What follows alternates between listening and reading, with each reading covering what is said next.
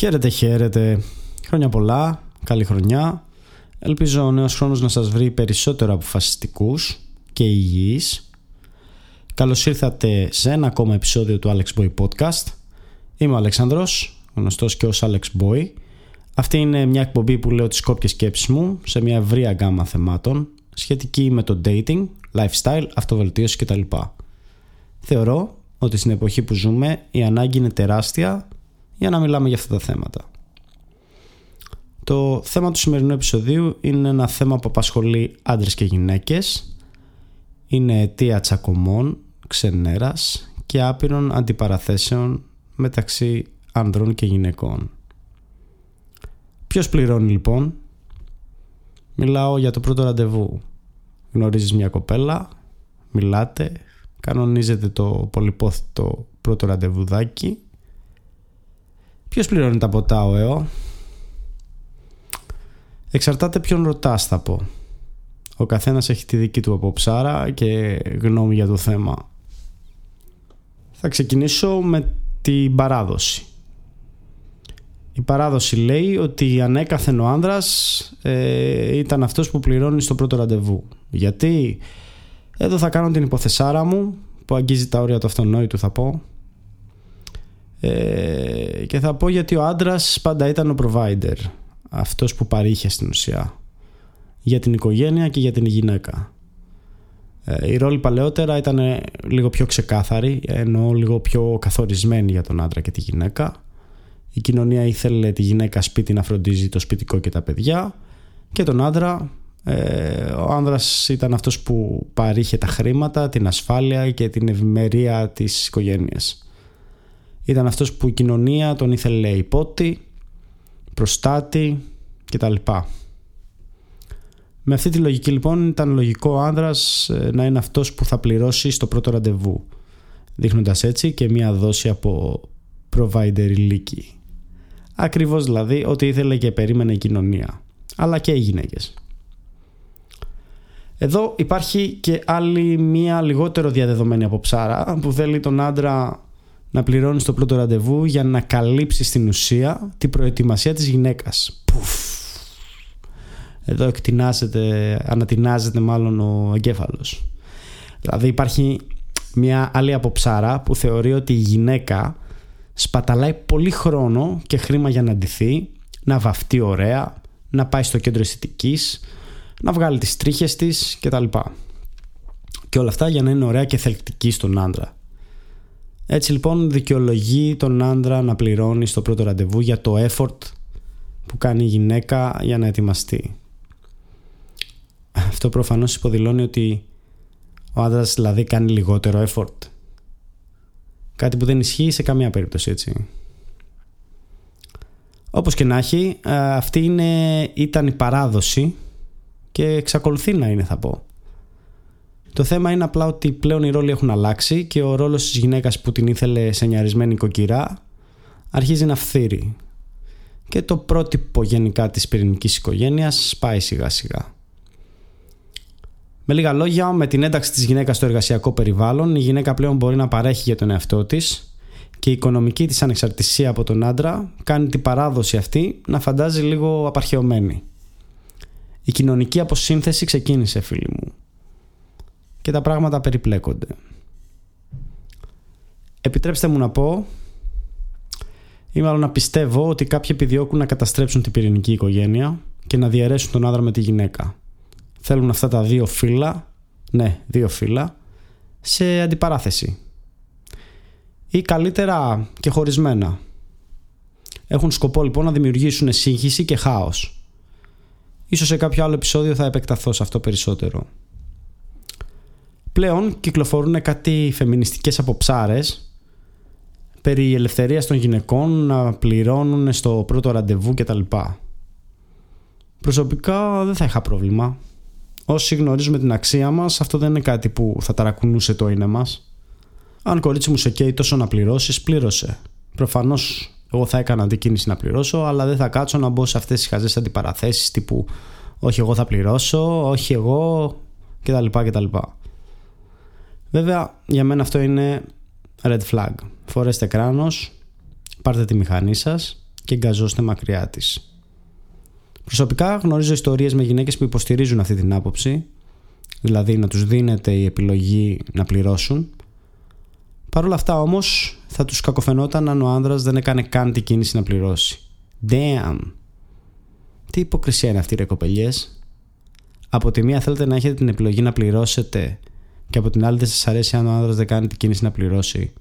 Αφού είστε τόσο large και providers, πληρώστε εσείς και μην γκρινιάζετε. Από την άλλη, έχουμε και άνδρες που πληρώνουν για τους λάθος λόγους. Είναι δηλαδή ένα μεγάλο ποσοστό των ανδρών που πληρώνουν όσο για να εξαγοράζουν στην ουσία, για να εξαγοράσουν την εύνοια της γυναίκας. Με σκοπό πάντα να τους ανταμείψει στο τέλος της νύχτας με σεξάκι προφανώς. Αυτός, μάγκες μου, είναι ο πιο λάθος τρόπος να προσεγγίσεις το κέρασμα και καλύτερα να αφήσεις τη γυναίκα να πληρώσει παρά να πληρώσεις με την προοπτική να σου κάτσει. Σε αυτό το σημείο θέλω να αναγνωρίσω κάποιες περιπτώσεις που δεν πρέπει σε καμία περίπτωση να πληρώσετε. Έχεις βρει λοιπόν ένα ωραίο κομμενέτο, μιλάτε, κανονίζετε ραντεβουδάκι, βγαίνετε και κάθεστε σε ένα ωραίο μπαρ. Εσύ στο μυαλό σου ως provider έχεις προφανώς στο μυαλό σου ότι είσαι αυτός που θα πληρώσει τα ποτάκια σας. Ξεκινάτε, παίρνετε τζινάκι να πιείτε, τα λέτε ωραία και καλά και μετά από λίγη ώρα τελειώνουν τα ποτάκια. Τη ρωτάς αν θέλει άλλο ένα γύρο και σου απαντάει καταφατικά. Φωνάζεις το σερβιτόρο και του λες άλλη μια από τα ίδια. Όλα καλά. Περνάει η ώρα, τα λέτε ωραία και όμορφα ξανά. Υπάρχει τρελό vibe, έχεις πιει προφανώς και όλα σου φαίνονται πιο ωραία από ό,τι είναι και θες να το συνεχίσεις. Όμως τελειώνουν πάλι τα ποτάκια σας. Η τύπισσα σου δηλώνει ότι θα πάρει άλλο ένα ποτό. Κομπλέ λες, γουστάρει. Έρχεται και η τρίτη γύρα. Έχετε πιει 3 τζινάκια και είστε πόπα. Αλλά η κοπέλα θέλει και 4το τζινάκι. Ίσως και 5ο σε ακραίες περιπτώσεις. Ακόμα χειρότερα, μπορεί η κοπέλα να πίνει σαν μπεκροκανάτα και πριν καν τελειώσει το δικό σου τζιν, αυτή να έχει πιει ήδη το δικό της και να ζητάει και δεύτερο. Ο λογαριασμός φτάνει στα 40€, ανάλογος τι πίνετε και σε τι μαγαζί είστε, και όσο περνάει η βραδιά, το budget ανεβαίνει. Ποιος πληρώνει τα σπασμένα λοιπόν? Παρότι είναι μια ακραία περίπτωση αυτή που αναφέρω, δεν σημαίνει ότι δεν είναι και εφικτή. Είναι στο χέρι σας να δημιουργήσετε όρια. Προσωπικά μου έχει τύχει αρκετές φορές το παραπάνω σενάριο. Ο κανόνας, φίλοι μου, είναι να πληρώσετε μέχρι τους 2 γύρους. Και σε περιπτώσεις που βλέπετε ότι όλα πάνε υπερτέλεια και πραγματικά γουστάρετε τη ζωή σας εκείνη τη νύχτα, πληρώνετε και το 3ο γύρο. Προσωπικά θα σας πρότεινα στο 2ο γύρο να πληρώσετε το λογαριασμό λέγοντας «Αυτά είναι δικά μου», υποδηλώνοντας ότι τα επόμενα ίσως και να μην τα πληρώσετε εσείς. Αν γουστάρεις πολύ και το πάτε και σε 3ο γύρο, εδώ είναι κομβικό σημείο. Αν δεν κάνει την κίνηση να πληρώσει, για μένα είναι red flag. Πληρώνεις και φεύγετε.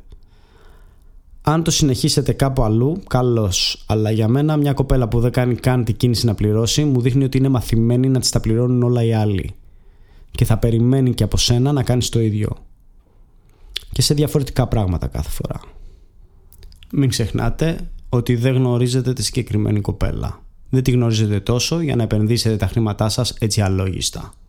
Επιπλέον, αν είστε άνθρωπος που βγαίνει συχνά ραντεβού, είναι ασύμφορο να ξοδεύετε κάθε μήνα 100€ σε κεράσματα. Και εδώ είναι που θέλω να τονίσω πως η κίνηση είναι αυτή που μετράει πάντα. Δηλαδή οι προθέσεις.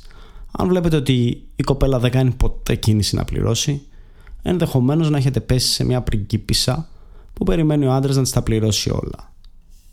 Τώρα υπάρχει άλλη μια περίπτωση όπου τη θεωρώ red flag και θέλει ιδιαίτερη προσοχή. Είναι μια περίπτωση που δείχνει ότι η κοπέλα μπορεί και να μην γουστάρει. Και αυτό είναι όταν θέλει να πληρώσει μόνο τα δικά της ποτά ή μισά-μισά. Σε κάποιες περιπτώσεις, ιδιαίτερα αν η κοπέλα δεν έχει φεμινιστικές αποψάρες κτλ, αν πληρώσει τα δικά της μόνο ή και τα δικά σας και επιμένει κιόλας, υπάρχει περίπτωση να το κάνει για να μην νιώθει ότι σας χρωστάει. Είναι ένα λεπτό red flag που δείχνει ότι δεν γουστάρει. Μην το δέσετε κόμπο, αλλά έχετε το στο μυαλό σας την επόμενη φορά. Σε γενικές γραμμές, μάγκες μου, θα έλεγα να μην ιδρώνετε για το ποιος θα πληρώσει.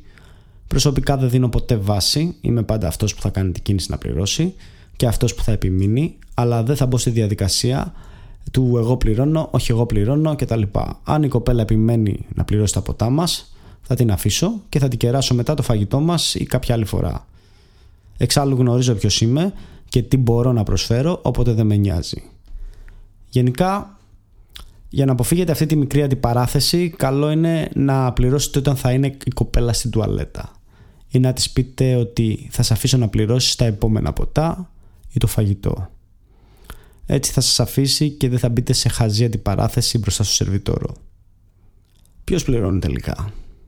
Με βάση όσα είπαμε λοιπόν, νομίζω ότι είναι ξεκάθαρο το ποιος πληρώνει στο πρώτο ραντεβού και αυτός είναι ο άντρας, τηρώντας έτσι την παράδοση. Αλλά όπως είπα, don't sweat it. Οι περισσότερες γυναίκες αυτό θέλουν εξάλλου. Ελπίζω να σας έδωσα έστω και λίγη τροφή για σκέψη και την επόμενη φορά που θα βγείτε να σας είναι ξεκάθαρο τι θα κάνετε.